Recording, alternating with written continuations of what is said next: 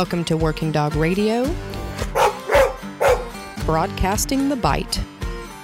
Ray Allen Canine. It's no secret that we love Ray Allen Canine equipment. We use their products every single day at both Van Ness Canine and at Torchlight. Their mission statement says it all to be the world leader in quality innovation for professional canine equipment for police, military, Schutzhund, and ring sport tend to exceed their customers' expectations and deliver on time every time at a fair price. We full heartedly believe that they've held true to that since it is our go to one stop shop for everything canine, not just police dogs, but for any working dog. This episode is also brought to you by our good friends over at Dogtra, dogtra.com. It's the e collars that Ted and I use. It's e collars most police dog guys use. Dogtra.com, e collars, bark collars, ball launchers, one stop shop for everything you need for your working dog. Dogtra.com. One of the other sponsors we're proud to have is HITS Canine Training Conference. It's the premier Amer- it's the premier canine training seminar in the United States, packed to the brim with the world's best instructors covering important topics from admins to liability to detection work, all and tracking and everything in between. There's no better place to learn and no better place to network with other handlers, breeders, and trainers. HITS 2022 is being held in Orlando in August. Uh, so hit them up, hitscanine.net. We're super happy to be uh, represented by our good friends at Kinetic Dog Food. Uh, we've got great reviews from people all over the place. Uh, ever since we we joined up with them and partnered with them, their uh, commitment to your dog's nutrition is top notch. KineticDogFood.com. Check them out. Jim over at NC Canine out in North Carolina. It's the culmination of 13 years of experience in handling or training uh, law enforcement canines. They use real world deployments to develop their training program and rely not only on their experience, but the current experience of the nation's canine handlers provide the best canine partner you can get. They provide pet training and police canine training based out of Four Oaks, North Carolina, and they serve the surrounding areas as well as nationally. Feel free to call them and learn more about their dog training program, police canine techniques, and methodologies. We got a brand new sponsor, man American Aluminum Accessories. Uh, my entire time in canine and ever since I've been involved in the dogs, the kennel in the back of our cruisers has always been American aluminum. Uh, check them out. Uh, we're so happy to have them on here. EasyRiderOnline.com, EasyRiderOnline.com for everything you need from American aluminum accessories. Speaking of kennels, once you get out of the car, you got to have somewhere to put them. So our friends up in Ohio at Horizon Structures make a one-stop shop for kennel. If you want a two-dog kennel or if you want a 20 dog kennel, they got you covered. They get those things built and they drop it off at your house. All you got to have is a pad, electricity, and water, and you can put dogs in it that day. Horizon Structures can build you anything from mild to wild, and it is the one stop shop, and you don't have to swing a single hammer. So hit them up, horizonstructures.com. All right, Working Dog Radio, broadcasting the bite. I am Ted Summers uh, from Tulsa, Oklahoma. Uh, back with me is Eric Stambro from Canton, Ohio. Eric, you were gone on the last episode. What the fuck happened? Yeah, man. So um, most everybody knows that I got COVID on the third is when I got sick. The fourth is when I got um, diagnosed. But we recorded an episode the night that I got sick, and it's the yeah. uh, episode with the Ted handler. If you go back and watch, you can tell, you can see that I'm sick. I knew, I knew, I knew it was COVID because um, I'm never ever sick. Never. I haven't had the, I haven't had the flu in five or six years. Uh, maybe one head cold in that same time that I could think back. So I knew, I knew I screwed. Um, but uh, yeah, man, we're, and we're going to talk about my COVID experience in the second segment. Yep. But um, first, we got this is working dog radio, so we're going to talk about dogs. So, what do you got going on in the kennel, man? How's mm-hmm. the new place? What's it look like? I see a lot of good work coming on. It Pets galore. Fucking, so. uh, like by the time this uploads, the day after the, the day before this uploads. So by the time you're hearing this, I will have like eight dogs dropped off at the same time, all for board and train. So I have nice. plenty of shit to do. I have plenty of shit to do. I have some golden doodles that are um, brothers that are just mm-hmm. apparently shitheads. Uh, so they're just barking at everybody and they know have no boundaries. They turn over trash cans, they fuck shit up, and they're just like then the owners are like, Oh, we thought he would grow out of it. I'm like, Nope. That's like, not real. no, that no, no, that that doesn't happen. So uh, I am finishing up Gizmo Chacho. Um, so if everybody, you know, Giz was an interesting case. Um, we can talk about it a little bit. It was kind of cool because we got him uh, from our buddy Jeremy um, up in Wisconsin. Jeremy um, Van Beeks, um, graduate of Tar Heel, like you know PSA decoy, super super good dude. Works with works for HRD a little bit here and there. Um, Looks like a Yukon Jack type dude. yes, he does. Mhm. And uh, so I get this dog from him, and super nice dog. Genetically, Gizmo is nothing but hunt. And when I mean that's all he is, that's all that motherfucker is: is hunt, hunt, hunt, hunt, hunt, twenty four seven. I don't ever, I've never seen him sit still. Like every time I'm in the kennel, he's just doing. If you can't see me on YouTube, you're not on YouTube. He's just turning circles in his fucking kennel. And you know he's in a five by ten, and he's just pacing constantly like a fucking Malinois. And he's this little yellow lab. So anyway, um, the dog was green. When I say green, he had zero obedience, like nothing. Like motherfucker didn't. He would chase a tennis ball, and that was about it. So um, it was interesting because you know when we get these dogs in from Europe, a lot of times they have kind of like a little bit like they're used to being paid or being given something like they're used to soliciting the sit. So usually when we do the box protocol or something, we can get them to sit, and it usually goes pretty quick. Like they're like, "Oh fuck, this has worked in the past, right?" Well, Giz Gizmo, he has no he had no rolodex of behaviors to um like to go off of. So like getting him to sit on odor rather than freeze up was a fucking challenge. And I did a big old Patreon video on it on how we did it. Um, and now, I mean, he, he still has no obedience sit. Like you tell him to sit, and he'll look at you. And so, I mean, he'll sit. By the way, that's a good video on Patreon. It's real. Yeah. He'll fucking sit for he'll sit for odor though. Bet that shit. He finds odor, he'll fucking his ass goes down. So uh, it was an interesting problem to solve because um, kind of how I did is I backed up and I used a clicker and I didn't feed him for two days. And then I taught him how the clicker works real quick. And then I taught I let him like I kind of shaped him into a sit. And he was like, oh. And then, you know, another couple of minutes or a couple of days later, he's like, oh, he made the connection. And he's not the brightest dog in the box or in the brightest crayon in the box, but uh, he'll hunt his fucking ass off. He's a super nice dog. Um, he's going to a department in uh, South Dakota, and the handler will be here in June, mid June, um, for handler schools. So, and then I've got some green dogs we're working. Got my interns, got the VA program about done. That should be up and running here pretty quick. And yeah, I mean, my landlord's going to install some floor drains. We got them cut. So now the entire section where the kennels are in are is built like a giant shower. And I could just fucking hose it down with a wizzy wash every day. And it goes straight into the straight city sewer and just fucking squeegee that shit into the floor drains and done deal. So the Gizmo dog is he uh, dope or explosives? Narcotics, dope. Yeah. Yeah. Is he doing weed or no? Yes.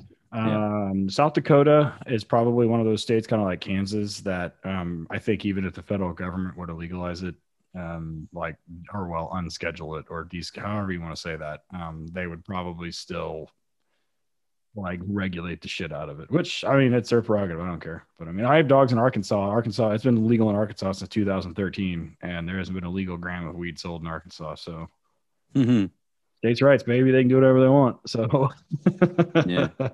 Yeah, no shit. What about uh dual purpose mouths you got going? I know you got a couple fucking killers in there. we got fucking Racky. Um, uh, Racky bit my fucking intern Paul. Uh, Paul moved too fast around him, and he was like, "Oh shit!" And it's one of the. So speaking of like you know dogs that come over from Europe that have the um a lot of behaviors already ingrained. This dog. So the Europeans prepare dogs for how Americans um test dogs, right? And every trainer or whatever thinks they got the fucking secret sauce on how they test dogs. So anyway, he has no problem fucking biting. That is not his. I could No. train him and not have him bite till the end of handler school, and he would be fine. Mm-hmm. And that's all that motherfucker wants to do is bite. And I, he'll bite a fence post if I stick it in his face.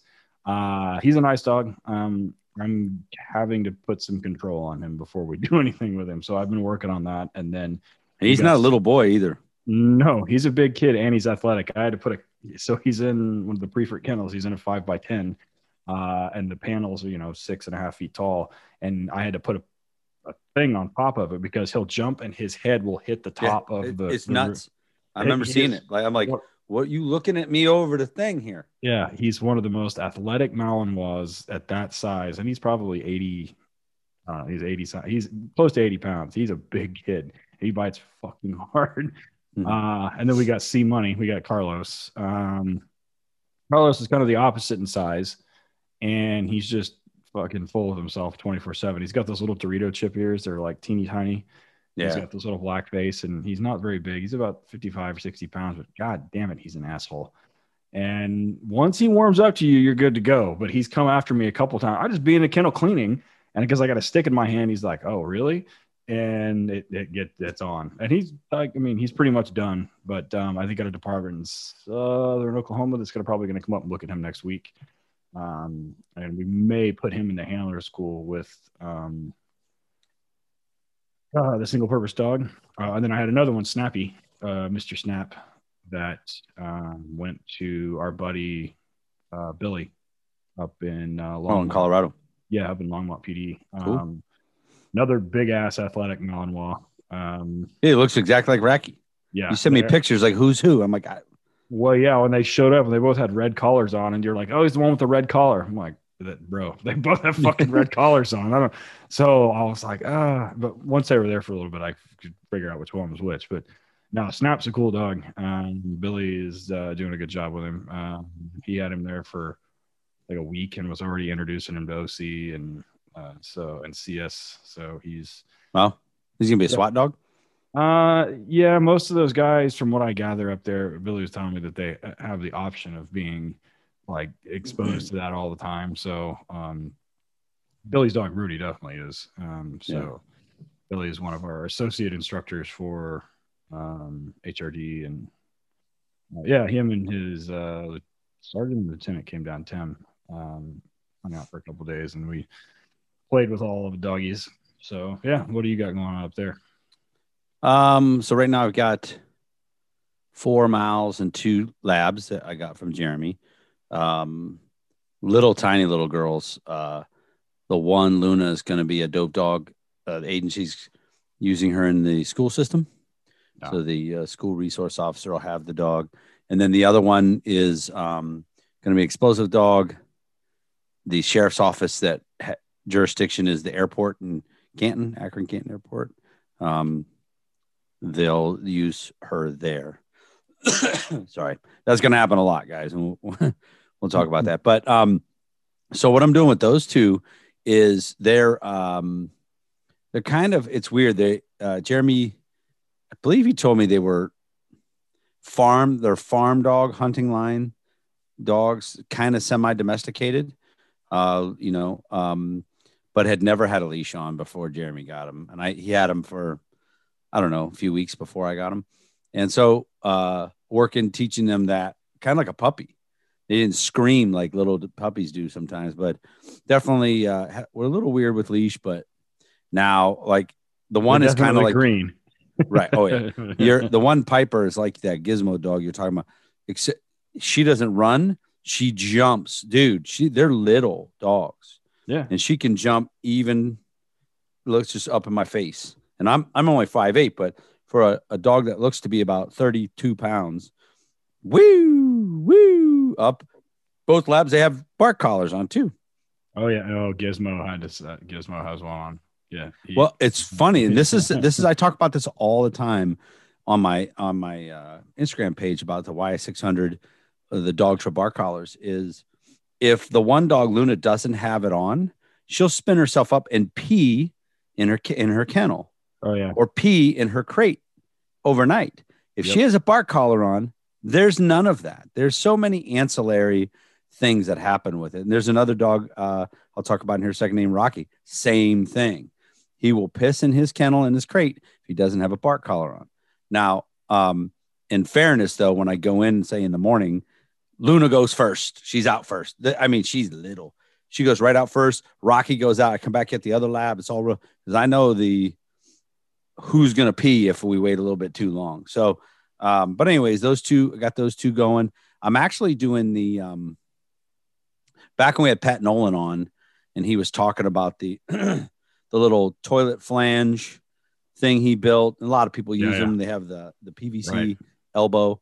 I've had those things, dude, since that episode came out. I remember going to Menards and listening to the episode and going, "Oh, okay, that he's talking about that." Bought a shitload. I made a whole bunch of them. Never used them. I never, I never. Ha- I'm a box guy. Uh, you know, the floor boxes, the regular square boxes. Um, but these two, like the one dog Luna, I don't know that she could get up on a 12 inch box and put her nose in it. I could put it on the floor. So I'm just kind of free shaping them on the odor with uh, clicker food. Find it clicker food. The the bomb dog uh, Piper's catching up. She's catching onto it faster.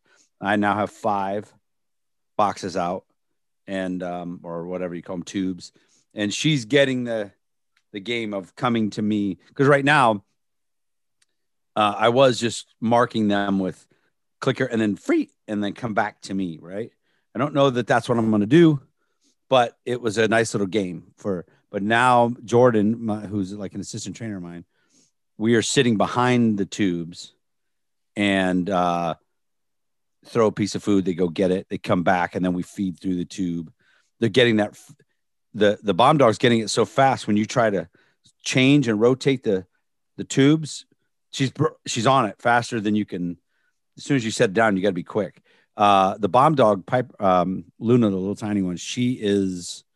Um, I have to go back. I, I had I jumped ahead. You know, I put three or four tubes out. I got to go back to one, and then probably two. But I got to get her. She's gonna get. She's getting it. It's just that she's so focused on that fucking pouch of food that I have. That was Yeah, an I mean- interesting problem that we kind of similar had with Gizmo. So everybody that follows me online knows that I use Dutch boxes, right? Um, and I'll use ball poppers too, uh, like the protocol, like you do. Um, so I started on Dutch boxes and Gizmo because he's a lab. Uh, is he likes people? He's super social. So the person running the box was a major distraction to him. Uh, and then he doesn't like to play tug. So the whole point of the Dutch boxes, for the most part, is like playing tug and odor, right? Like that's part of the whole fucking thing, right? And he just because he's a lab, he's kind of soft mouthed, and you know, like you said, he's kind of one of those farm line dogs, and he just doesn't really play tug. He'll he'll tear he'll turn shit over to get a tennis ball though. So um, you know, and he'll hunt his ass off in grass to like go get it. So I was, uh, we tried for a little bit with the Dutch boxes. I was like, nah, this isn't gonna work. So we switched and went to the ball poppers, and um, he, I mean, like the video that we have on Patreon shows, it's like what happened. He's he's gonna be a fucking rock star. So Yeah, it, it was an interesting, interesting. This is the difference between like training a lot of dogs and then a one-off that train hardly any or this is also a problem with training groups that are just handlers that don't have a trainer is problem solving Yeah. um, and I'll, I'll tell you a story here in a second about a dog jack that i have that we've put videos up on patreon who is com- a, a freaking maniac so he had completely changed. so but yeah with that luna dog and i haven't um I haven't uh, imprinted a dog using food on odor in a long time. I just use the boxes. I have a pretty good system with it. Toy reward for it, using hand fed, you know, for a while, and then maybe I go to the ball poppers. But um, I, I'm kind of liking it a little bit. You know, uh, these two hunt like crazy for. Um, and the funny thing is, I don't think they've ever seen a tennis ball prior to this. Is Kongs and uh, pipe rubber like rubber pipe little tubing Right. and stuff the little blast hose thingies or whatever.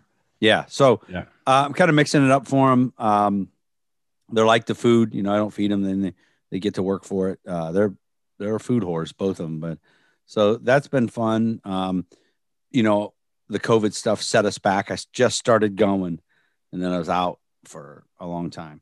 Um, so then i have two green mouths that i sold as green dogs. Um, they're going to departments that I've trained dogs for before. They, I sold them green because the local agency is supposed to hold is, is needs a they need a dog themselves. They had a dog die from cancer. So they're supposed to host a handler school to replace that dog. Well, they, they don't charge for the handler schools, it's free. So it's smart for the agency to buy the dog green, you know, pay me 8500 instead of 16,000 for dog and handler school, they can get it for free. The problem is now we don't know if that agency's going to have a class yet. It's whatever. So I have a class scheduled for the fall. I might be running it. I might not. I don't know yet. Um, I'll do a quick little short one for the the bomb dog handler's his third dog. Um, and then the dope dog handler. Yeah.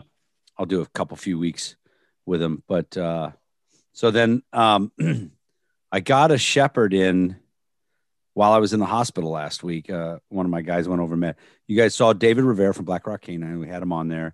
Um I got a shepherd from him. I don't keep shepherds in the kennel. I only get them on request because there are so many horrible German shepherds coming from Europe. Um, David got a shipment of dogs in, like 15 dogs, and four of them were shepherds. All four shepherds had to go back. Um, this agency that I, I'm giving this dog to, they want a shepherd. Okay, cool. Dude, this fucking dog is insane. And I messaged him today. I go, so does he know anything, any command? Because that does not appear to be the case. And he said he laughed and he sent me because all his dogs come with like uh, Sedney and Laney and you know Yeah. not German, not Dutch. They- that dog doesn't know shit. He knows how to jump on everything that he sees. He's bite stuff. yeah, a thousand miles an hour, dude. Bite, hunt for shit, smash through stuff. I made. I took him and uh, he, at the fun house. He's going. There was. There's no environmental problems at all with the dog. 150 miles an hour. He does not know sit at all in any language. So, kind of talking about Gizmo, I got to start there. Like, we're gonna have to calm him down. We get him out, Yeah. man. And it's he's like snap, snap, snap, snap, snap, snap, Yeah. over the I, I had to get all in the hand. I'm like, what the fuck? dude. I had to get in the kennel with Gizmo, and like that's how I. That's how I. Because if I get him out, he's just. Yeah, Uh, I mean, so I got in the fucking five by ten with him, and I didn't feed him for two days, and just started like basic. I loaded like started loading the clicker like I do with puppies and like pet dogs, and I mean that Mhm. like the only thing I could do. So Yeah. So I'm going to, um, same thing. I'm going to hand feed him. Um, try to get a little bit of clear headed because he's, he's driven, buddy. So he's got a lot of fun. But, um, the other dog that's in my kennel that I got from David. So here's the thing, guys. The dogs that Ted and I have been getting that we get from David at Black Rocks, we talked about in in the um, episode with him. Dude, they're he knows what we like. They're fucking bangers, buddy. Um, like I said, he sent four dogs back to Europe. Um, Yeah. It's kind of like our our uh, one of our sponsors, uh, NCK9. Those guys, same thing. Dog comes in. If it isn't a banger coming right out of the crate at the airport, get the fuck out. Uh, Jim does not mess around. Him and David Right. are the same type of people. I really, I really enjoy that about him. Uh, and David, meeting him is closer than going to Dallas Airport. It's, uh, you know, we we pick the time. Usually it's like 11 or 12, 11 a.m. or noon. Three and a half hours, four hours. Same for him. Boom, gone. It's it's so much nicer than it's a, it's a, like a 14 hour day to go to Dallas. uh, down and wait a while and back. It's it's ridiculous. yeah, But, um, too, I go to fucking Houston. Right? Yeah, oh, yeah. You got especially now with the with the Rona, like that's the closest airport that they'll fly dogs into. Well, Uh, you now they know, can fly them into Dallas, but it's like an extra fucking seventeen hundred dollars or something. It's like three thousand. And, and I don't even think anymore they're using Dallas. The uh, Animals to Fly, which is what most of us use, the company over in Europe. If you're coming out of um, Frankfurt or or Amsterdam, that's Yeah. most what everybody uses. Um, N- Niles, the guy that owns the company, sent out an email with the list of airports that they'll ship to Yeah, and prices. So the prices, guys, I listen. If you're if you're Shallow Creek and you're bringing in 40 dogs in a week, you're not getting much of a break anymore. It's not much less than I paid for three. Uh, like not like not like it used to be. There, we've said that before. They're trying to get rid of shipping dogs. I think. Um, but I thought Dallas was taken off the list. There's only like eight airports in the entire United States now they'll ship to yeah. um, JFK, Miami, Houston, Dulles, uh, Atlanta, Atlanta, of course, Houston. LAX. Uh, there's yeah, there's not many. I, Dallas Yeah. might have been on there, but I, I didn't see it. It's fucking Um, expensive. If you well, I haven't shipped one in there in a long time because it costs. I didn't even ask anymore. But yeah, so you know, it's been COVID. We talked about that during his episode. COVID has fucked up a bunch of stuff for shipping Mm, and yeah. for dogs. I've had several people inbox me and they're like, "I've got a great single purpose dog," and I'm like, "I bet you do. He's on the wrong side of the ocean though." I'm like, fuck. Yeah. They're like, "Oh, he's only two thousand euros." I'm like. And the shipping is twenty five hundred euros. It's a Yeah, fucking yeah. six thousand dollars single purpose dog. Like, what do you want me to do with him? like, Right. what am I supposed to fucking do with that? So, and speaking of which, um, our I just bought a puppy from uh Tim Kiesling. Oh, did you? Nice. Yeah, he had that breeding of the I, I can't remember the dog's name. The male's name. I call him Pikachu. It's something. It's like he's gonna hear this and get all pissed off. It's uh, Mhm. like Raku, I think, or Roku, or no, Roku's the Netflix thing. I don't know. Yeah. name. It's like anyway, and the and the and the dam's name is Zoom. But there's gonna be nice. They're gonna be nice puppies. So I got one as a project. Um, if I can get the VA program approved here, um, which it should be done, I'm gonna order another one for my, um, my guy for whoever comes in, Yeah, kind of raise them up. Yeah, that'll be cool. That's a good. That's a good idea. So the dog Jack that I have in the kennel is a is a Mal. Um, I love him. Like I'd work him on the street. I love this dog. He's the one people have seen in my videos on my Instagram, j- just jumping and just doing flips the whole time. And he has to have a roof on his kennel because he's met me at the kennel door like three times. Um, chicken wire roof does not work. I had to put a whole prefert serious freaking roof on the thing. Yeah. Um, because that sucks. You open the door, you're like, oh shit, what are you doing? And then there's shit everywhere. And he's smashed stuff, found the food, just all kinds of things. But he is at the top end of prey drive that I I don't want any more than that. You know, we've talked about that before, what that's Yeah. like with a with a dog that's Yeah. so high in prey that can almost be unmanageable. He's not unmanageable. He is almost unmanageable. It's real close. But I have him now.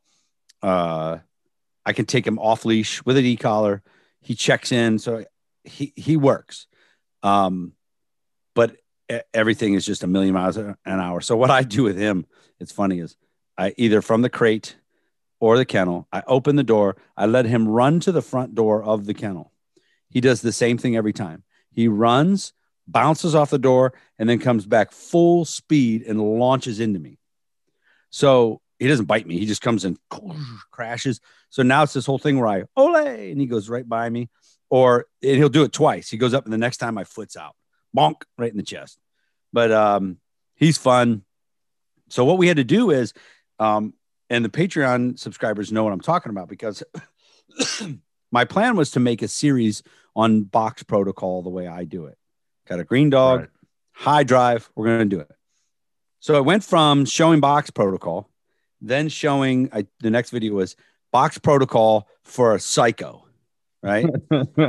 and then after I think like the third or fourth series, like which would be the third or fourth set of reps, Right. it turned into okay, we have to come up with plan B and do this differently. Because what he was doing was go to the box and I and I'm quick. Like in the very beginning, it's just as soon as the nose hits, I'm in there and I pop the ball right up through the box. Right. Well, then fractions of a second weren't fast enough. So he started grabbing the box. Now I've had dogs grab the box before. It's not that big a deal. Uh, I've had dogs grab the box where we have to use the e-collar and a prong collar, and it it fixes itself. It did not fix itself with him. It got he got so beside himself, and what people don't see on the video, he came here without an out of any sort, on a toy, bite, of course, nothing. So, and we had to jump on this right away. I sold him. He's sold to an agency in Indiana. Um, so I got him, and we started work right away. Uh, we would go out in the hallway across the hall to another room and fucking murder wrestle this dog over the toy, even with two toys. Um, and then back to work, right? Right back in, right to work. So what he was doing was he started grabbing the box, and I started seeing his canines actually sink into the wood. Oh, And and corrections didn't work, nothing. So he started picking the box up and throwing it. And I was like, motherfuck, man. So what we did was we went over to my wall room You've been there. Other people have seen it. It's a Right. another room that has a big horseshoe shaped ser- a wall with a series of holes in it. And so what we started doing was an indirect protocol where the dog, as soon as he gets, we weren't using a clicker, we are using yes. So Jordan was handling him as soon as his nose hits the odor, yes, and come back. We had to, you know, teach him to come back to a tug toy.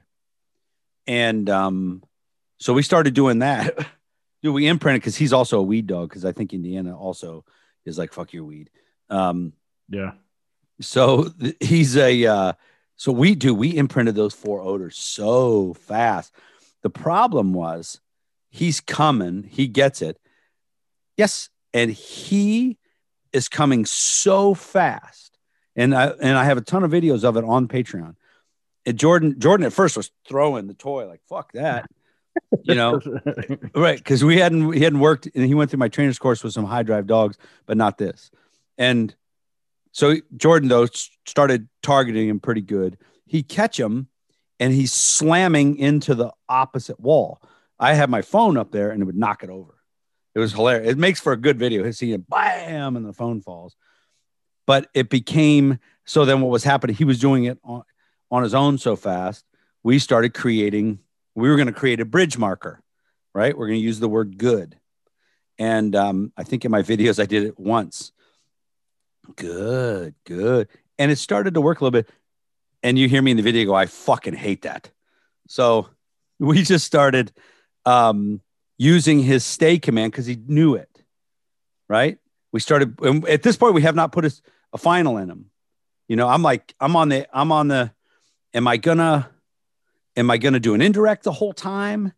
or am I going to do a direct, you know, reward at the thing? And I talked to the guy, it's his second or third dog that's getting the dog. He's like, yeah, I've never done the indirect at all. I just reward. I'm like, ah, fuck, we better do this. Yeah. So, so what I started doing is as soon as he would hit it, bam, reward, bam, reward. And remember, folks, you're trying to do this shit. You cannot do it by yourself. You need two or three people to help you. Especially if they're that fast. Right. so it started working. And then we started putting the sit in it, which, you know, he knows sit. Sydney is his sit. He knows it. But um, there's a whole point of popping forward. We're working on that. As soon as that's hit, I'm rewarding him. Now he he's got it he goes, finds it, and waits. He started kind of doing this a little bit, you know, not not completely turning around, but like a fucking prey drive mount, like whoa, whoa, whoa, whoa. And then we just started adding time, Zustan, slowly getting it. Dude, he is going to be a murderer of dope, man. Murderer. And he tracks, dude, this dog at the that old school that I use that you I think you've been there too. He Right. tracks the other dogs in the hallway. Tracks a dog down. I had a dog in there the other day. We were working the hall and up the steps, one of the labs. He tracked that fucker down the hallway and up the steps. I was like, damn. So we do when we do tracking, he's he's on a mile already. I mean, he, fucking kills it. So I, I really like him a lot. And he's clean in the kennel, poops twice a day in the same spot every time. It's it, I couldn't ask for a easier dog than that. It's just that he will climb the fuck out of there if you let him and destroy your place. You've already worn the fucking handle. Yeah. like, make sure his shit's got a top on it, Yeah, I told him get a roof. And don't open. oh, Well, we don't. I don't let him leave the center divider over and open anyway. But just he'll tear. He guarantee you he's gonna. Well, it's he's not his first dog, so he's not Right. gonna let him tear up the fucking computer and tear up the headrest. Yeah, and I don't know that Jack could be a house dog. I don't know if he could transition into it because he does not have much of an off switch. The funny thing is, so in my van, I have six crates uh, uh, stacked, three and three, and then I have two on the side. He his place is the far left top. La- launches up there, goes up there. He actually just chills in that. That's his best down time I ever see out of him is driving around and that bobbling around on that top thing, you know. And he uh he's chills. The rest of the dogs are getting, you know, when they're brand new or whining and bitching, and he just so but when you open it, you have to catch him. yeah. I, I've got real good at standing there and I can reach up and open it. And when he jumps, I can I have the thing already open on the leash, Yeah, catch just- and hook got real fast. I'm Before like, you open the door, you're like you're looking to see where the D ring is. right? Like, Did it move? yeah, yeah, I believe, yeah. Uh, Snap was like that, or uh, Racky's like that. Uh, but and he's not that fast, but yeah. Right. So I, we're going to go ahead and take our first commercial break.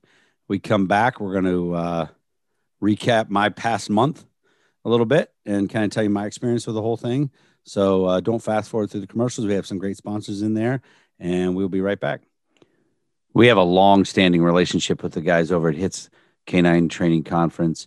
Uh, it's truly America's premier canine seminar. It is the largest, it is the best. Um, they cover every important topic in the canine industry, hundreds and hundreds of vendors, thousands of canine people there. Everybody you know in this industry is there. Ted and I will be teaching. HITS 2022 is being held in Orlando, Florida, August 16th to the 19th. Also, check out their website, hitscanine.net. They have other classes that they're putting out online, uh, Zoom classes, and all kinds of other things. They're offering in person classes leading up to HITS 2022, Orlando, Florida, August 16th to the 19th. Check it out, hitscanine.net. Everyone knows me knows that I live on chicken nuggets and Coors Light. So uh, that doesn't mean your dog should though. Um, our friends at Kinetic um, are make it a, a point to fuel working dogs, and they know that it can be tough, and they need high quality food, unlike me, to give them energy and the nutrients that they require. I just subsist on air and you know Coors Light, which but the dogs can't. They actually have to work. So for that, we asked Kinetic and Kinetic has come up with a great balance of healthy meats and grains and is made specifically for working and sport dogs. They have a full line of foods and supplements available, and they've been working to perfect their line for thousands of dogs in hundreds of departments across the US. You can buy it locally online or at Tractor Supply, or you can get it at Chewy. So head over to their website, kineticdogfood.com, 513 615 6904 and get them on the socials at Kinetic Dog Food. So probably the number one product I've ever advertised for or used that set that does what they say is Quick Derm by Vet Care. Uh, I have it uh, at my house. I have it at the kennel. I have it at the fun house. I have it at the uh, doggy daycare. I have my trainers have it at their house. It is unbelievable how it works. You guys have all heard Ted and I talk about it, how we've gotten tagged by dogs or dogs do, you know, if you're dealing with working dogs, weird stuff happens, right? Cuts that, how the hell that happened? Bites, scratches, all kinds of things that happen, especially if you're doing anything in the wooded area, they get tore up. Uh, the Quick Derm by Vet Care, it is no exaggeration. It is great.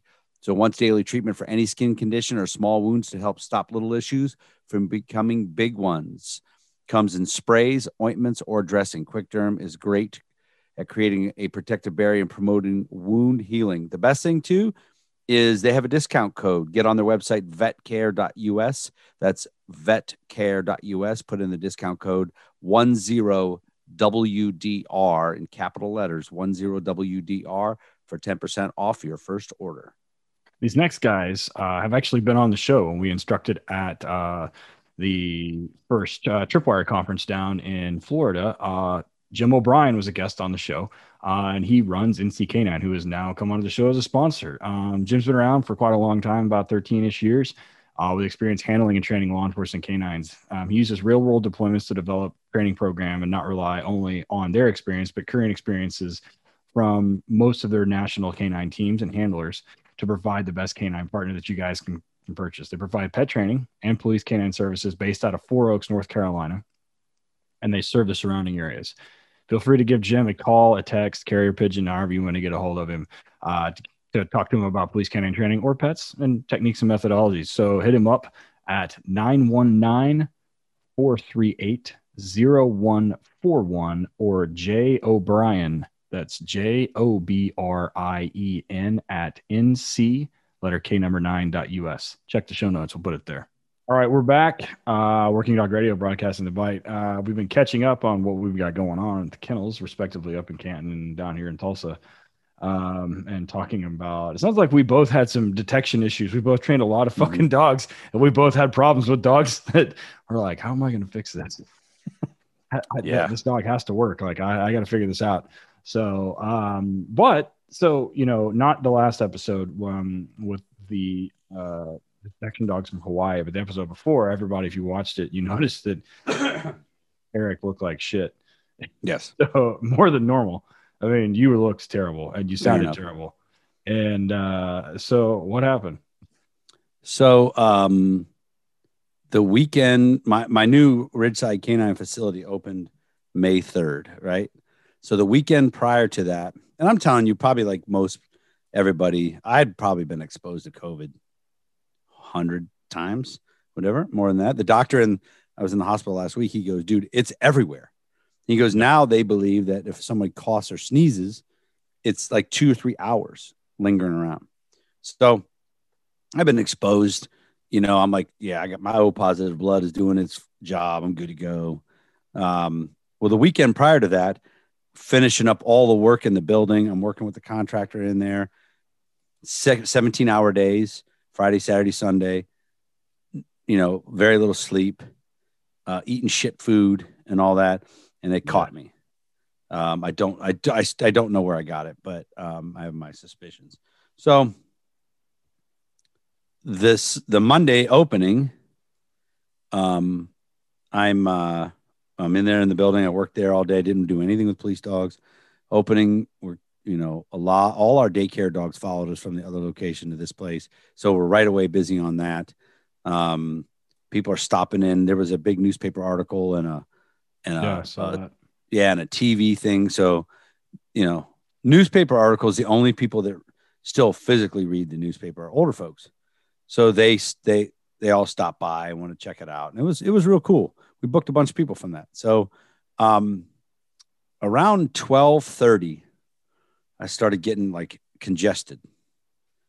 And I've had, you know, pollen allergies my whole life. They haven't been bad last few years, but I looked at the I don't know about where you're at in Tulsa, but in Ohio right now, pollen is through like everything's yellow, everything's covered in it. It's been real bad. They talk about on the news and all that shit. So I was like, yeah, that's probably it. Um, and about six six o'clock, I was like, yeah, no, I I don't really feel all that great. I went in the back in the employee area and laid down and fell asleep. So about seven, For any of those that know Eric, that is highly out of Right. character. yeah, I don't take naps. Yeah. Um, so I just laid back there. We were uh, we closed at seven. But there was just a lot going on, so there was a lot of people there still, uh, employees and everything. Uh, I left at seven. It's a thirty minute drive to the kennel. I had all my dogs in the van. Thirty minute drive to the kennel. By the time I got to the kennel, I thought I had been run over by a steamroller, and I was like, "Oh yeah, I'm fucked." So took care of the dogs went home, recorded the the podcast with you and the uh, the Ted Handler, and um, and I if I could have got tested that night someplace, I would have. Um, but I slept in the I started quarantining myself in the house, slept in the in the spare bedroom early, got up early because about 40 minutes, 45 minutes from here, little town Salem, where our buddy Mike Garber works, is a clinic that does mo- early morning walk in rapids. And so I walk in, go in there. I go in the back. They do two swabs, one for COVID, which was in the nose. It wasn't horrible. It was just a giant thing. Um, Q-tip wasn't bad. And she goes, "I'll swab you for the flu, just so you know, no one has the flu. Nobody. Yeah. Yeah. It's not even around. I'm gonna swab you for polio too, just in yeah, case. right. So here's your AIDS swab. And uh, anyways, it was it looked like it was different than the cotton swab, and the end of it looked like a tiny, tiny, hard plastic toothbrush. Yeah, like a toilet brush almost. Oh, yeah. is that what they had to do to you? Did they have that little thing, or did they use a Oh yeah. thing? No, they used a fucking one of those. Dude, it was horrible. brushes. Yeah, it was terrible. She told me she goes, "This really sucks." Just so you know, put her hand on the back of my head, and and listen, I'm a very good patient. I I take a lot of pain. That fucking sucked. And uh, but anyways, the doc the doctor comes in and him and I are talking, and I think it was ten minutes, fifteen minutes. She pops her, "Yep, COVID." I'm like, "Fuck." So I drive 45 minutes home, and so for the first few days, that's that's a Tuesday, the fourth first couple few days was the flu Like uh, people talk about, oh, it's just the flu. Well, for some people, that's true. At the end of the, I want to say Wednesday or Thursday, I started coughing, right? And I still, three, four weeks later, have a cough that they tell me could be months and months. Um, it's very, it's non-productive. It's a very weird feeling dry cough. It would be nice if things came up with it, but it does not. It's it's absolutely just an annoyance. Um, so I started that. Fever's there. Um, I get a uh, pulse ox, and the the doctor before I left gave me steroid, Z pack. I think that was it. Um, yep, go start taking this. This will help the with the cough. This is Z pack, antibiotics, whatever.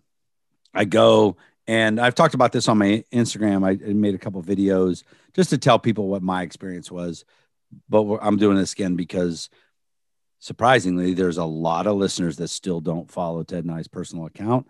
Mm-hmm. Van S Canine on Instagram, Ted underscore Summers or Torchlight Canine or Torchlight Pets. I personally am confused by that, but whatever. We still love you guys.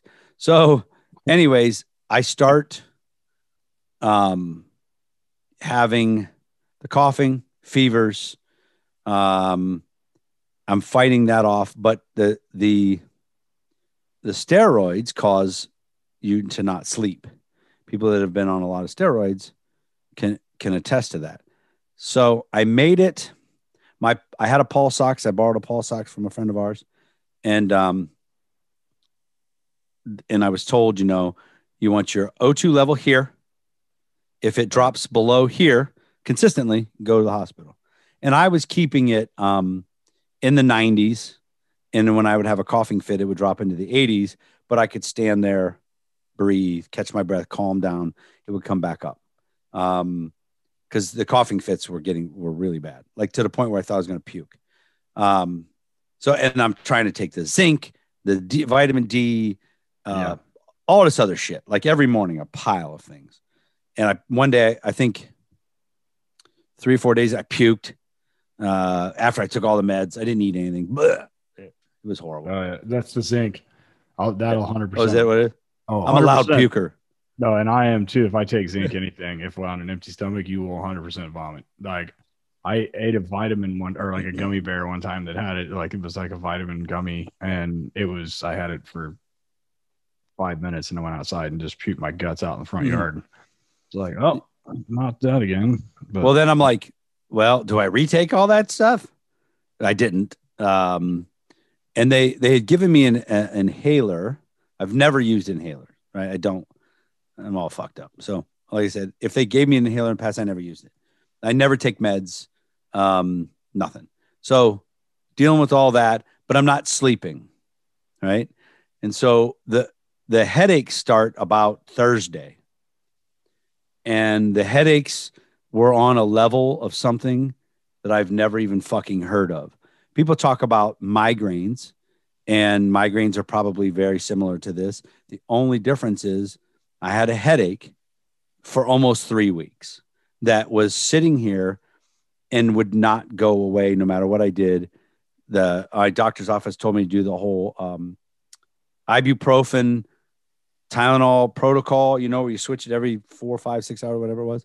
Yep. That a tiny little bit, but it was ever present, and um, it it made started making me dizzy all the time, and the medicine was fucking me up, dude. I, I got this high potent cough medicine called in. I took it once. Fuck that. I, I fucking threw it out. Um, I don't know purple? if it's codeine. What's that? Was it was it lean? Was it purple? Uh, no, no, it, might have been. I told you, I, got to add Dude, some shit to it. That that stuff it's will, not good. I refuse to even. They've given to me that once. I was like, I'll just cough. I'll just die. I Dude. that stuff. I don't know how. I don't know how. What's his name? What's the rapper that drinks that shit all the time? Lil Wayne. Oh, I don't know, but he's yeah. he's gonna kill him. Yeah. He's gonna die from it. Yeah, it makes me feel weird. I can't stand it. I can't. All day long, I was in a brain fog, as I described it. Brain fog. All I just I hated the feeling. Um, but still not sleeping at night. Not even not even for an hour. So what happens is probably about Thursday or Friday, hallucinations start at night.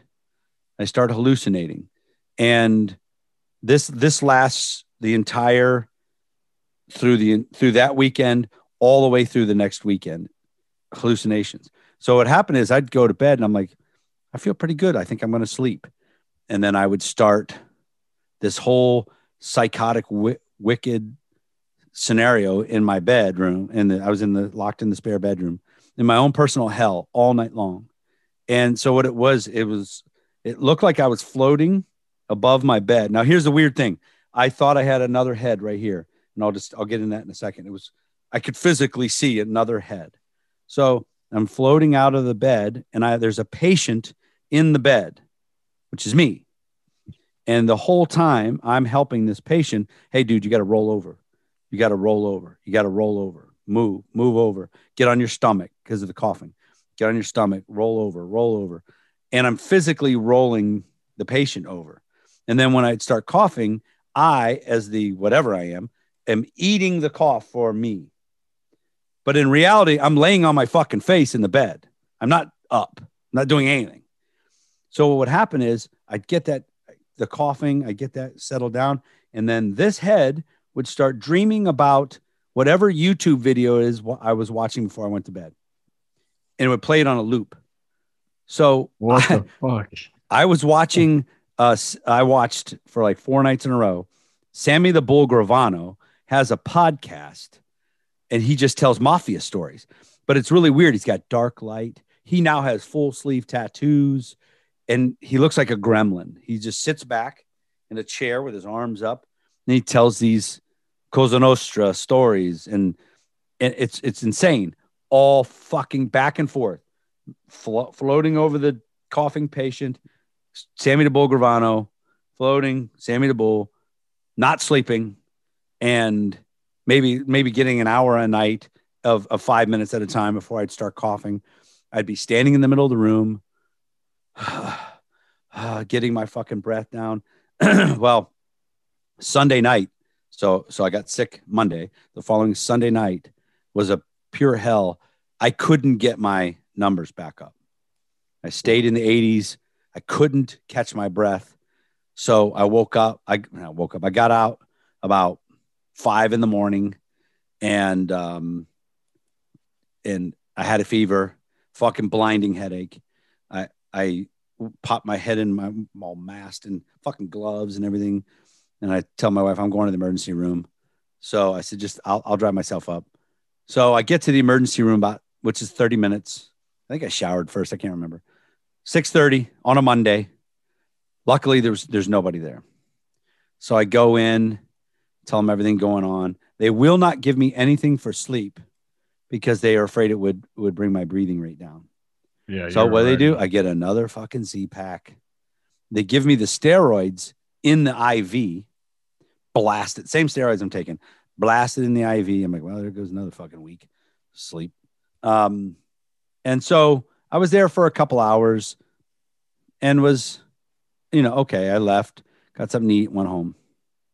It really didn't do anything, but it did settle that steroids just settled, settle everything down in my chest to where I was back to good to go.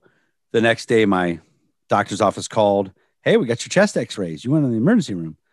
Yeah, and um, my my general, general practitioner does know shit about COVID.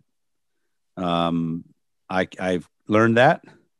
Uh, I've asked about some monocrobial antibodies infusion. They're like, um, early on, I asked twice I got denied both times. Nope, you're not old enough, not sick enough. Um, that that hydrochloroquine or whatever. Nope. Yeah. The other one, Resiverdol, whatever it's called. Nope. Not going to do it. It's not in our protocol. Because my oxygen levels weren't bad, and they did an X-ray at the hospital. I didn't have pneumonia.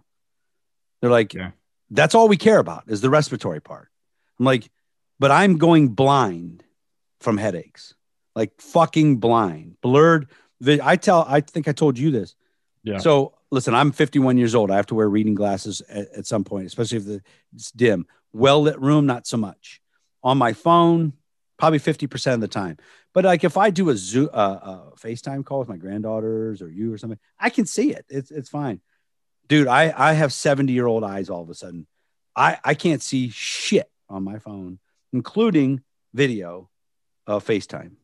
I have to wear reading glasses to see it. Oh, Yeah, if I'm sitting outside, it's not so bad, but I, I'm telling you, it's weird. Uh, looking up, good to go. On the phone, all of a sudden, I'm uh, a fucking very old man. Um, so that next week, back to pure hell of no sleep. I had to start watching different fucking YouTube videos because I'm like, I can't dream about fucking Sammy the Bull anymore.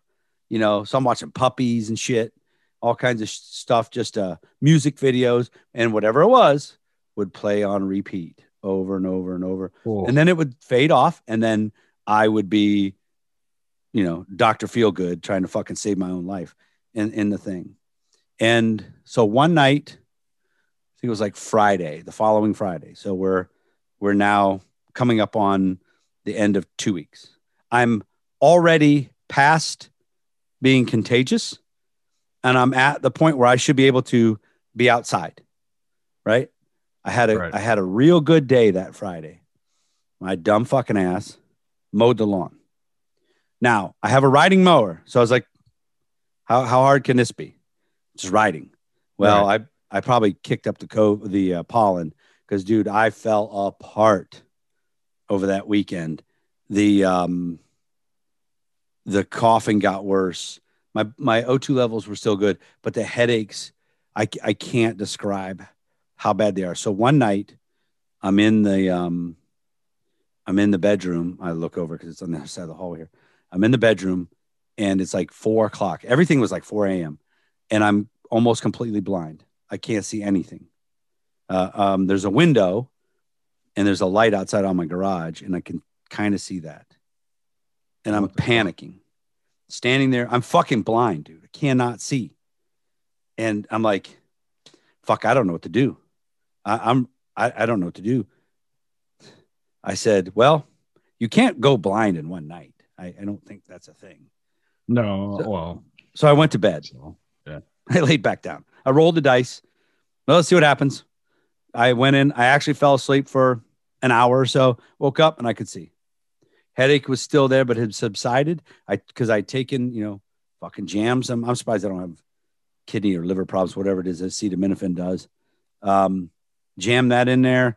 Brought the fever down. When I had gone to the emergency room, my fever was 100.9, which was the highest the whole time, um, and it would go up and down that weekend was a living hell because what happened was um, the Wednesday prior, my kennel support lady started calling off for some other maladies of her own. And so I was crawling out of bed in the mornings and going to the kennel and dealing with the dogs. So what I do is I get to the kennel, I have to sit there for a little bit, catch my breath, go in, start breaking the dogs. Uh, one time I laid down in the back of the van for a while. Um, I would get them all in the van, can hardly breathe, I'm out of breath. I sit in the van for about 15 minutes and sleep just so I could get enough clear headed to drive eight minutes home. And dude, it, it was a fatigue. It was weird, man. I'd almost just about crawl into the house, fall asleep at the kitchen table. No one's home. Fall asleep at the kitchen table, eat something, then kick up in a, on a recliner, and I was able to sleep. But it was the fatigue level was something I've never experienced. It's Wow. really strange. Um, so come around that following Monday. So now we are two weeks, and um, I ended up firing the kennel lady that morning. So now it's just me. But I started had slept Sunday night, took melatonin, cut out. Dude, I stopped all the meds, all of them. Fuck it. Still had a couple pills of uh, of the um, steroids left. I, I think I stopped that maybe on Friday, and then just Monday morning, eh, workable. So I go and uh, go to the kennel, fire her. Then then I start going to work, right? Um, I'm meeting Jordan. He's doing all the handling. You know, I would have to take naps during the middle of the day. Like we were at the fun house, he would leave. I go down on the couch and sleep. Um, go up to the to the pet building, just starting feeling better. But I've the whole time I have this weird feeling right here in my chest. And I tell people I can't describe what it is. It didn't hurt. It's it's where the cough lived, if that makes any sense to Yeah. anybody whatsoever.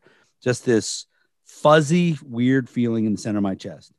So Sunday, so we are way into this three weeks. I posted a video from my boat, sitting on the boat in the dock, had a cocktail, first one, and I'm like, uh, this is good. I think I said in the video something feels a little bit different, but that night, four o'clock in the morning, I I turned over in my bed and pain shot through the right side of my body. I was like, what the fuck is that?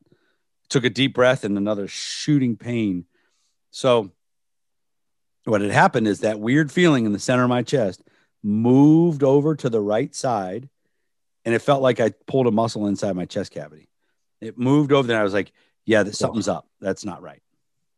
So that that morning, well, I took ibuprofen at 4:30 in the morning and it kind of I was able to sleep. It chilled it out. Well, the next day I start working. I'm up at the building and I can tell it's not good. Like I I would cough or yawn for God for sake. If I yawned, it was just like like that. So I went to the ER. Dude, they I was there 9 hours. I was in the lobby for th- 3 hours. Then get in there and I'm waiting on a CAT scan the entire time. They did all the tests and everything. The doctor comes in with a CAT scan. He shows me. He's he sh- I have a two inch hole in my lung from COVID, uh, a, um, cavitation they called it, or an abscess, and it's filled with an infection. What Right. the fuck? Yeah. He goes, This is the stuff we admit people for. But my fucking numbers were still in the 90s for, he's like, You look good. I go, Yeah, but it, I don't feel good. So I got Yeah. put in on this past Monday night, and then I was there till Thursday. Um, two two IVs at the same time, two different very antibiotics I'd never heard of. Uh, they probably took I don't know, man, like 50 vials of blood over the week, you know. Um, but so that was Monday, Tuesday night, go to bed. I wake up Wednesday morning at four o'clock.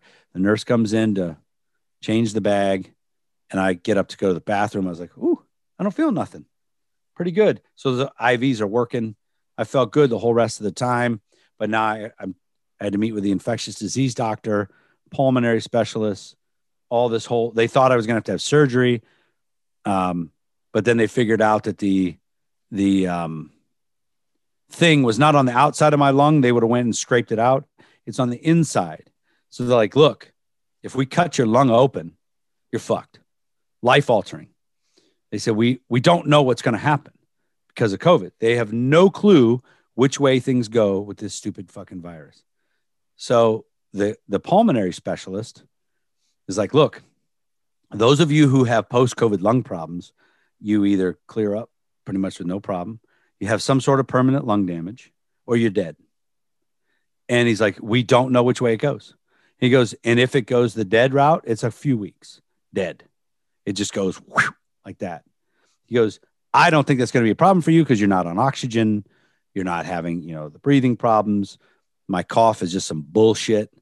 Um, but it, you know, there is a, and he told his nurse practitioner said the the size of the hole in my lungs looks like I smoked three packs a day for like 20 years. What the fuck? Um, so the infectious disease doctor took half my blood out of my body, I think, and sent it all off to the Cleveland Clinic to test for every type of bacteria they could. She, I guess, tested for some uh, really obscure stuff. And I guess in Ohio, there's some things that live bacteria that you can get that's kind of germane to this area in the ground. I, I don't know. Um, and it, whatever it was was sitting in there dormant, and the um, the virus then mixed in with it, and that's where the infection inside the lung came from. Well, I had to wait two days. I was in there for two days waiting. It's not bacterial, it's fungal. And now they're doing, they took the other half of the blood out of my body and they're doing all these tests to see what the fungus is that's in there. So they sent me home with a bunch of antibiotics, not the same in, in the IV, but pill antibiotics. And they said that the COVID actually can create the fungus. wow. So, Seriously? um, yeah, The, so I don't know about your hospital. Here, here's something weird. I'm 51. I've never been hospitalized before. Never spent a night in the hospital, not once. Even on my motorcycle crash, they they sent me home with a brain injury. Sent me home. Um, so, I, you know, I relate to people. So I talked to. They had a my doctor, the one who who oversaw kind of the whole thing, was a hospital internist or general practitioner kind of guy. Yeah. Um, and he just coordinates everything. Nice Right. guy, young dude. Him and I had some in-depth conversation. I think I sold him on a puppy boarding train when, when here when he gets his puppy. But we had a lot, closing. right? we had a long talk about stuff. And I told him, I said, listen, the internet's probably your worst enemy as a doctor. But I just asked him a lot of questions, and he was telling me things that they're seeing in COVID that, um, like what it does to blood vessels. He said there, there were see, January.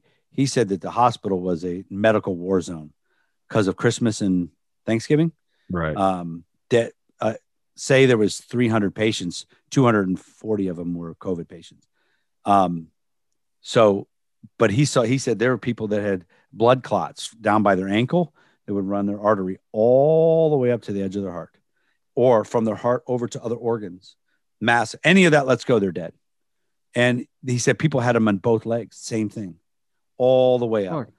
and they just and i think they probably all have some a little bit of PTSD because in the beginning they were treating it the way they would treat real bad flu with Right. uh, with ventilators, and that killed everybody.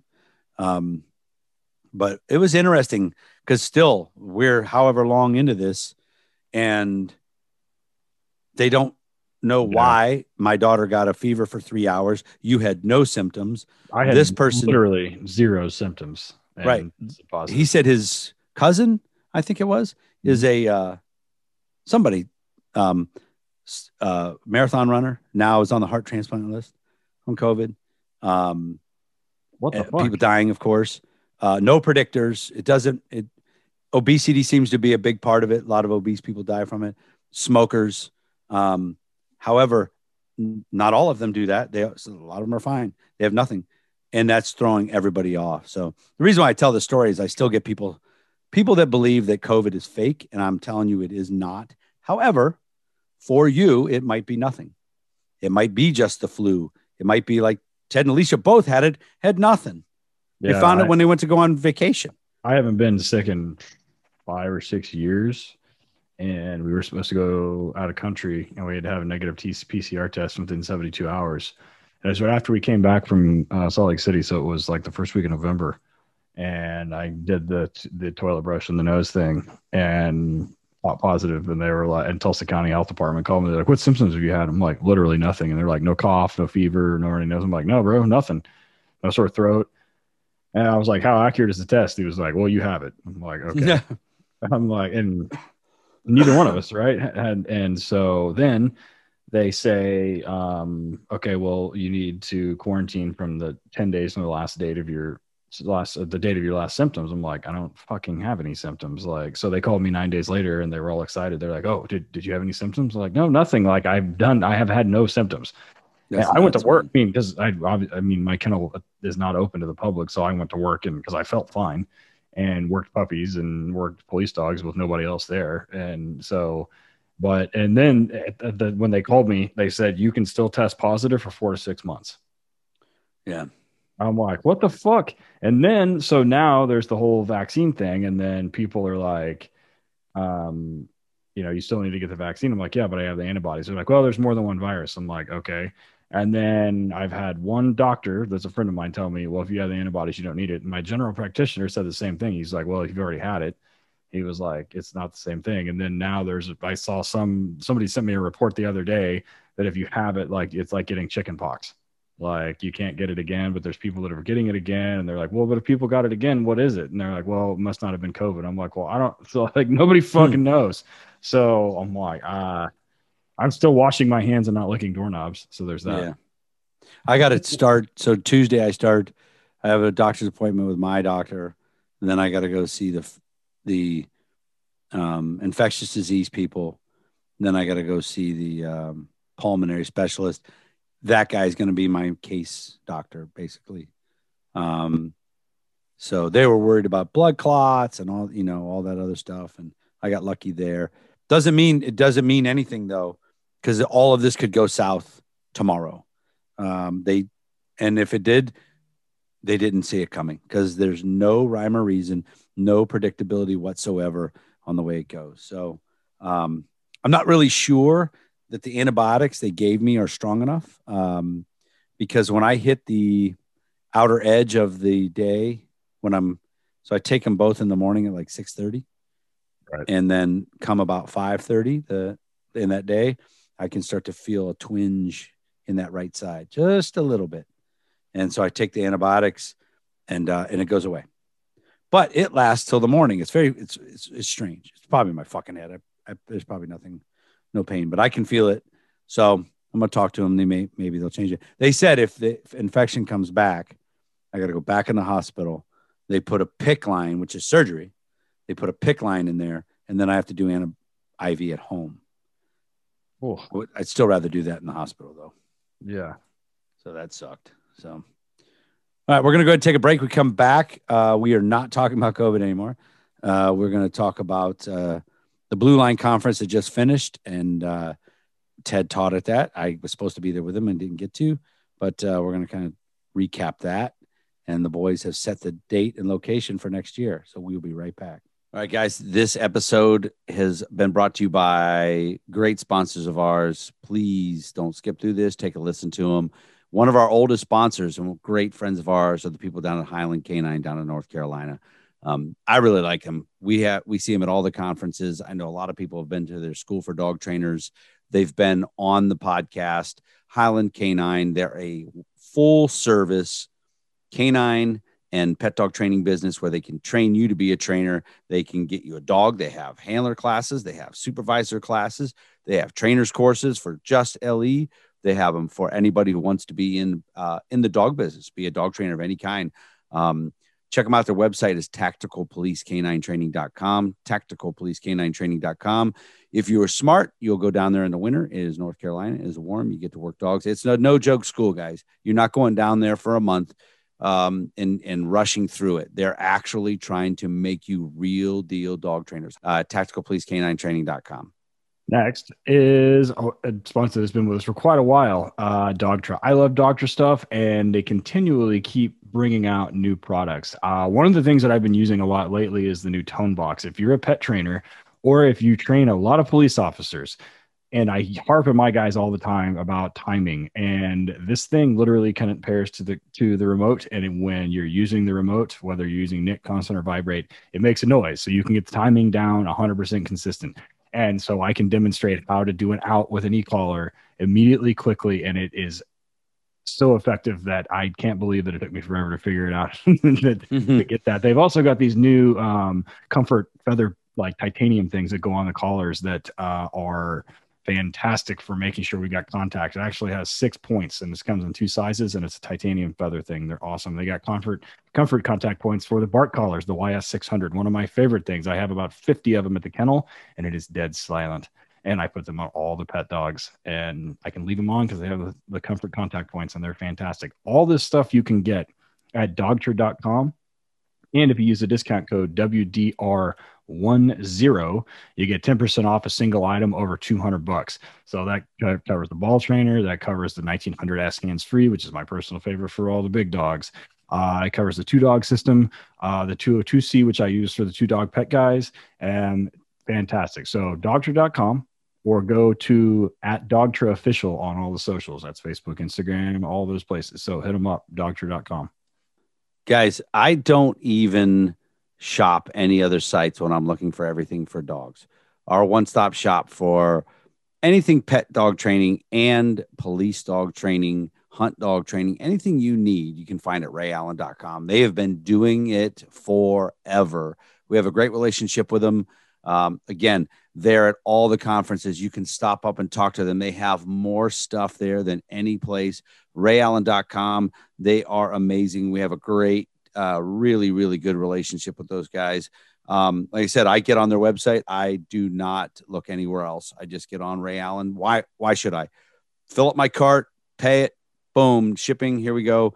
Uh, everything's coming. RayAllen.com. And guess what? We do have a discount code for them Working Dog Radio for 10% off. It's all one Working Dog Radio and it's all caps. Check them out. RayAllen.com. I'm not too ashamed to admit that I used our own discount code to buy stuff for the kennel. We have American Aluminum next. They're a new sponsor for uh, moving forward. Um, they have been around for quite a while. They manufacture a wide variety of products from the high quality cam lockers and toolboxes to a huge line of products designed to meet the ever changing needs of law enforcement community.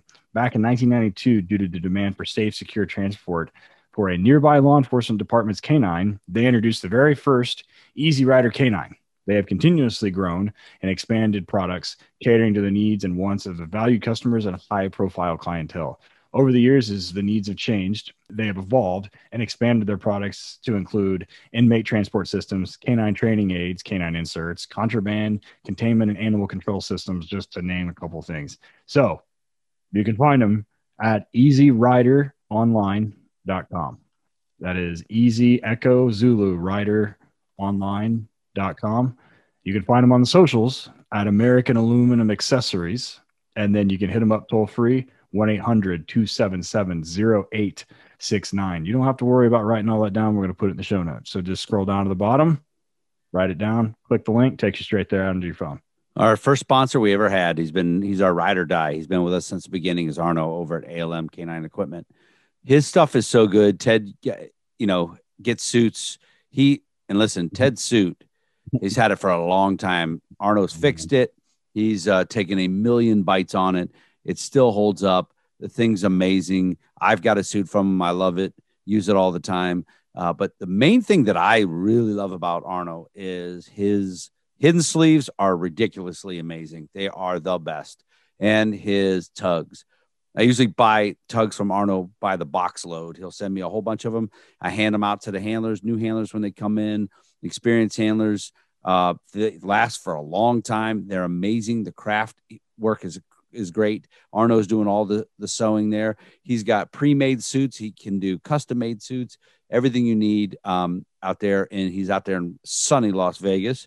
Get on his website, check him out, almk9equipment.com, almk9equipment.com. Discount code WD Radio, all caps, 10% off your first order. Check him out. All right, we are back. Working Dog Radio, broadcasting the bite. Um, I didn't tell the story previous to get sympathy uh, at all. I just was kind of telling a fucking freaky story. It's, it was weird, dude. Like fucking weird. Um, rolling the dice to see if I was permanently blind or not was interesting. But, anyways, so this this past week was the uh, the Blue Line seminar. Um, The entire leading up to the Blue Line, Alicia was saying, "I don't think you should go. I don't think you should travel." you probably shouldn't go. And she was right. Yeah. But because I fired the kennel lady, I ended up having to do the kennel by myself. So I canceled, which is good because I did not want to be in a St. Louis hospital uh, by myself. No. But so the show must go on, right? So Ted went and we got another guy to replace me. And I saw pictures. It looked like you had a fucking huge crowd in your rooms. So let's yep. talk about the conference as a whole. Um, super well run. Uh, Matt and Joe, we had them on. Um, I think about a month ago. It was like I think it was the episode before um, the Ted handler. Um, before we before you got the Rona, and uh, so it was a great. It was it was super well run. Matt and Joe did a great job. They had several instructors that were planned to be there that um couldn't be there. One because of COVID, or two just travel restrictions. There was some guys that had family stuff pop up. So they had quite a few instructors like fall out. We had some other guys fill in. Um, like for instance, you didn't show up, so we had Billy, um, who had taught at the HRD in um, Tennessee, the last one uh, from Longmont PD and Bellator K9. He filled in for you. Uh, filled in very well. Um, had lots of relevant goods, um, and I had to tell your stories and say fuck a lot because that's what you do. So I had to tell all the Eric stories. but um, yeah, yeah. I mean, it was uh, it, the the conference. It was well received. Um, it was interesting because I got to see. I finally got to meet a lot of the guys that we have interviewed, like Michael Kamisik. Uh, he taught at the same time um, as us both days, but got to meet him in person. Um, Salsa got to meet Don Slavic in person, and we'll talk about something that Don and I talked about um, for about an hour before my second um, presentation. But um, it was interesting going through the list of people that were there, and like most of the people, most of the instructors had like have been on the show. Um, There was a couple that I that um, I wanted to interview the guy from uh, Mass State that was the bomb guy, um, dog handler for forever. Uh, super nice guy. Um, knows his shit now. He's a DoD something or other. He's like secret squirrel shit now, um, like a contractor or something. But uh, super nice guy and very very knowledgeable. But um, yeah, it was uh, it was a great conference. They did a great job. The hotel was super nice, great rooms. Um, not in the best area of town, and Matt and Joe didn't realize that. Uh, it got kind of sketchy down there at night, which wasn't that big of a deal. But uh, you know, outside of that, I mean, it was fantastic. You know, was, there was good food. Um, I hung out with Tara's crew um, and some of the, some other handlers from West Virginia. Uh, one night we went to a, the oyster bar down the street, and then um, yeah, I mean, so got to see a lot of HRD graduates um, and a lot of people that have uh, been through either my handler schools. Lots of lots of, several of your handlers were there. Um, yep. So yeah, I mean, it was uh, it was a good show uh, for sure.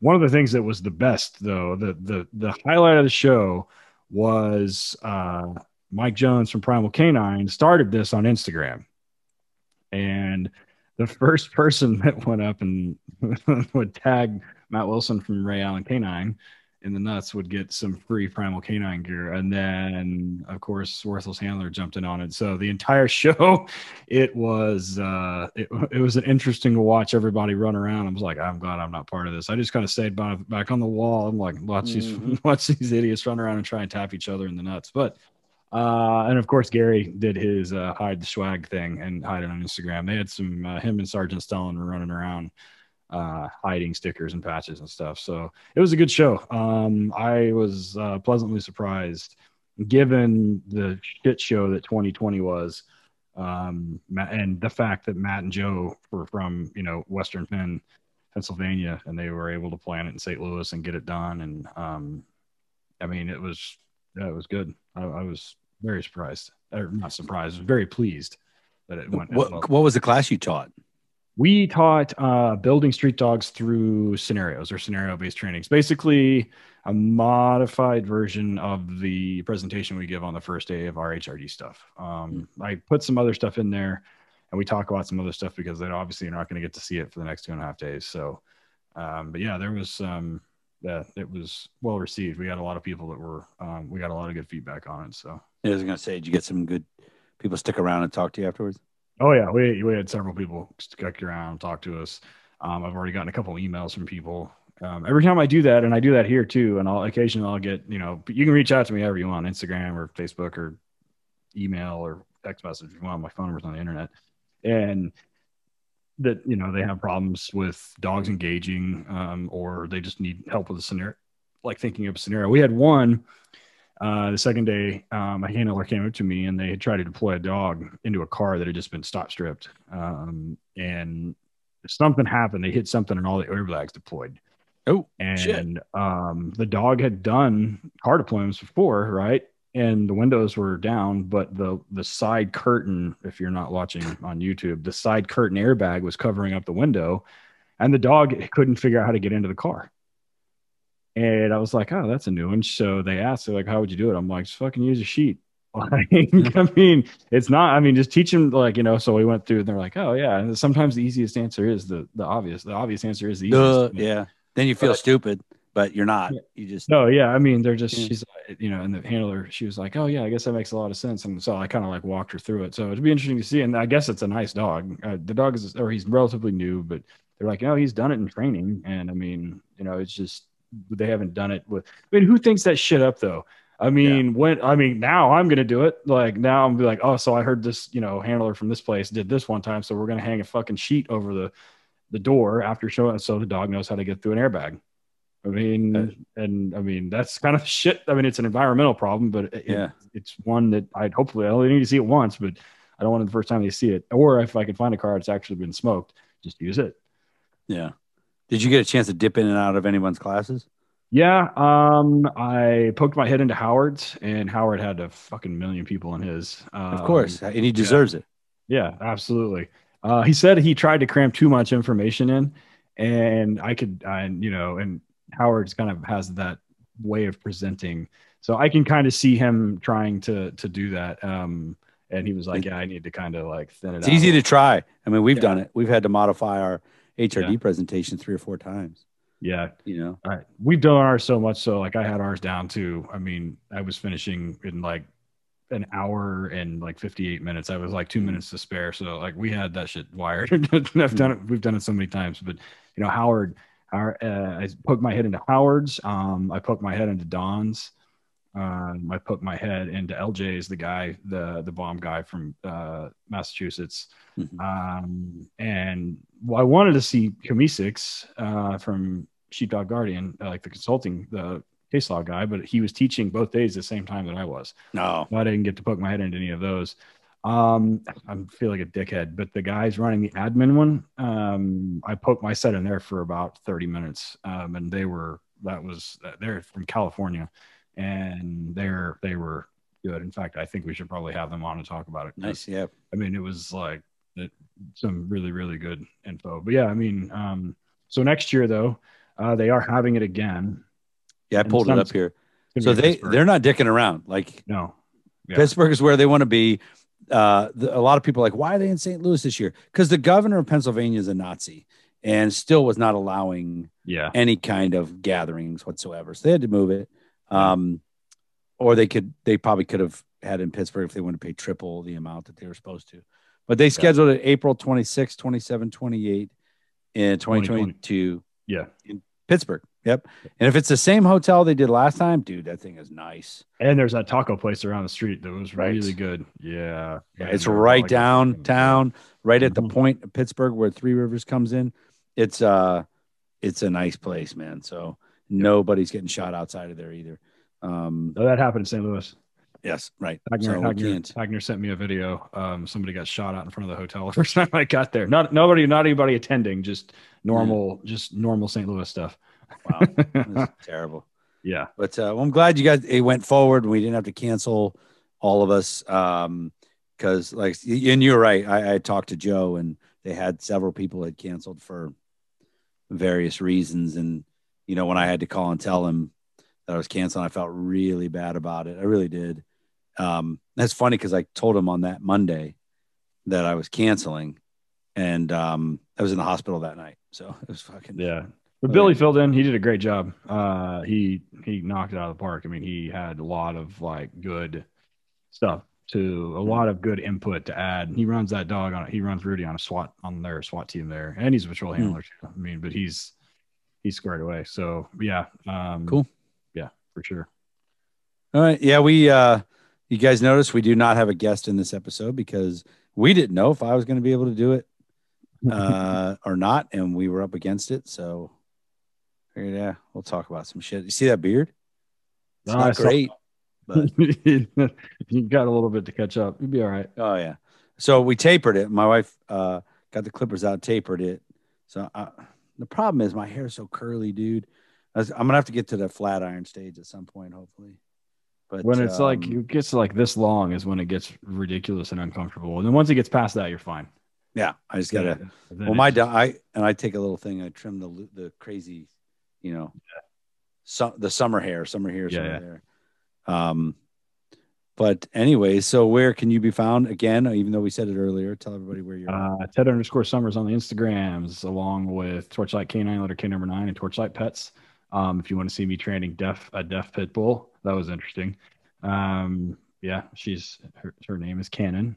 Um, she doesn't know what it is though. But uh, we had some videos of me training her, and then the silky coated penis weasel. I just finished a four pound Yorkie um, with a tiny little e collar. He has one of the teeny tiny little dog dresses like this big, and Yeah. even, even the remote is tiny. I mean, it's a little bitty thing. Um, and then of course the podcast is working underscore dog underscore radio, and then HRD please canine letter K number nine. All that is the same thing on Facebook and Instagram. What about you? um, Van S Canine on Instagram and Facebook. Now it's is just police dogs. Uh, I haven't put that much on on uh, the Facebook page since we switched. Ridgeside Canine Ohio is the brand for the pets. Um, shit tons of content on there. It's just pictures of dogs and dog owners. But if you're kind of new to the uh, Facebook side of um, of uh, marketing for your pet dog business, go check out Ridgeside Canine Ohio on Facebook and Ridgeside Canine LLC on Facebook. Take a look at the way we do it and emulate that. Yeah. Three posts a day, just pictures, no videos needed. Videos, too many people scrutinize them for bullshit. Um, good quality, Yes. you know, uh, Use portrait, portrait mode mode. type. What's that? Yeah. Use portrait mode. Yeah, portrait I- I- mode. I get all that. time. You got to use it, put it up there, put the information about your business, and then share it to your personal page. That's free. And I'm telling you, it affects the algorithm. You'll see an uptick immediately on your on your uh, leads that you'll get calls in. Uh, make sure in your information you put call or text the phone number that you want them to, because a lot of people only want to text. Cool, we'll book a dog through text. What do we get? Yeah. That's me. You know what I mean? Uh, we prefer to to- do that. The best time to call me is text. Yeah, right. Yeah, I like it. That's, that's a good one. Well, because I've missed like four phone calls during this during this interview, and they're all clients, and I'm like, Right. send me a fucking text because now I'm gonna have to call back and be like, what do you want? Or well, Yeah. I won't say. I mean, I'll text them and be like, oh, can I help you? So yeah, uh, yeah. So the best time to call me is text. Yep. So take a look at there. Um, we got Patreon, Working Dog Radio, workingdogradio.com. Still some amazing t-shirts up there. Good, fun t-shirt designs. Um, we haven't really promoted that much lately. We need to get come up, brainstorm, come up with a couple new designs for the summer. Yeah, Um, we still got some great classic ones up there. The the um, Make America Bite Again is a is one of the best T-shirts we ever came up with, and the Out This is a is a fan favorite. So really like it. Um, but anyways, man, I'm glad we got. I'm glad I'm upright yeah. and not in a hospital gown. Uh, Alicia wanted me to wear a hospital gown for the interview, maybe draped off my one shoulder, so my nipple shows or something. I don't know, but uh, so enough of that. I listen. By the way, after the first day, I put underwear on under that bitch. I I don't know how people sit naked in, in fucking hospital gowns. It, I had to move. One one of the techs would have seen my balls. I was like, no, nah, not doing that, man. Screw that. So nobody wants to see 51 year old balls. So, anyways, have a good Memorial Day. Remember why we have Memorial Day, guys. Yeah. Um, it's not for your picnic. It's not for your barbecue. It's not for my boat. It's to remember those who who gave their lives so that we can do this type of stuff, and we appreciate those people and all of their families. So, um, Yep. thank you, and we'll see you at another time. yep. Thanks, All guys. right. You got your reasons, I got my wants. Still got that feeling, but I'm too old to die young now. Working Dog Radio was graciously granted permission to use this music by Brother Dege. Be sure to check him out at brotherdege.blogspot.com. That's spelled brother D E G E dot blogspot.com. Be sure to buy him a beer at Amazon, iTunes, or CD Baby, or anywhere you stream your music. Working Dog Radio was edited and co-produced by Alicia Brandt.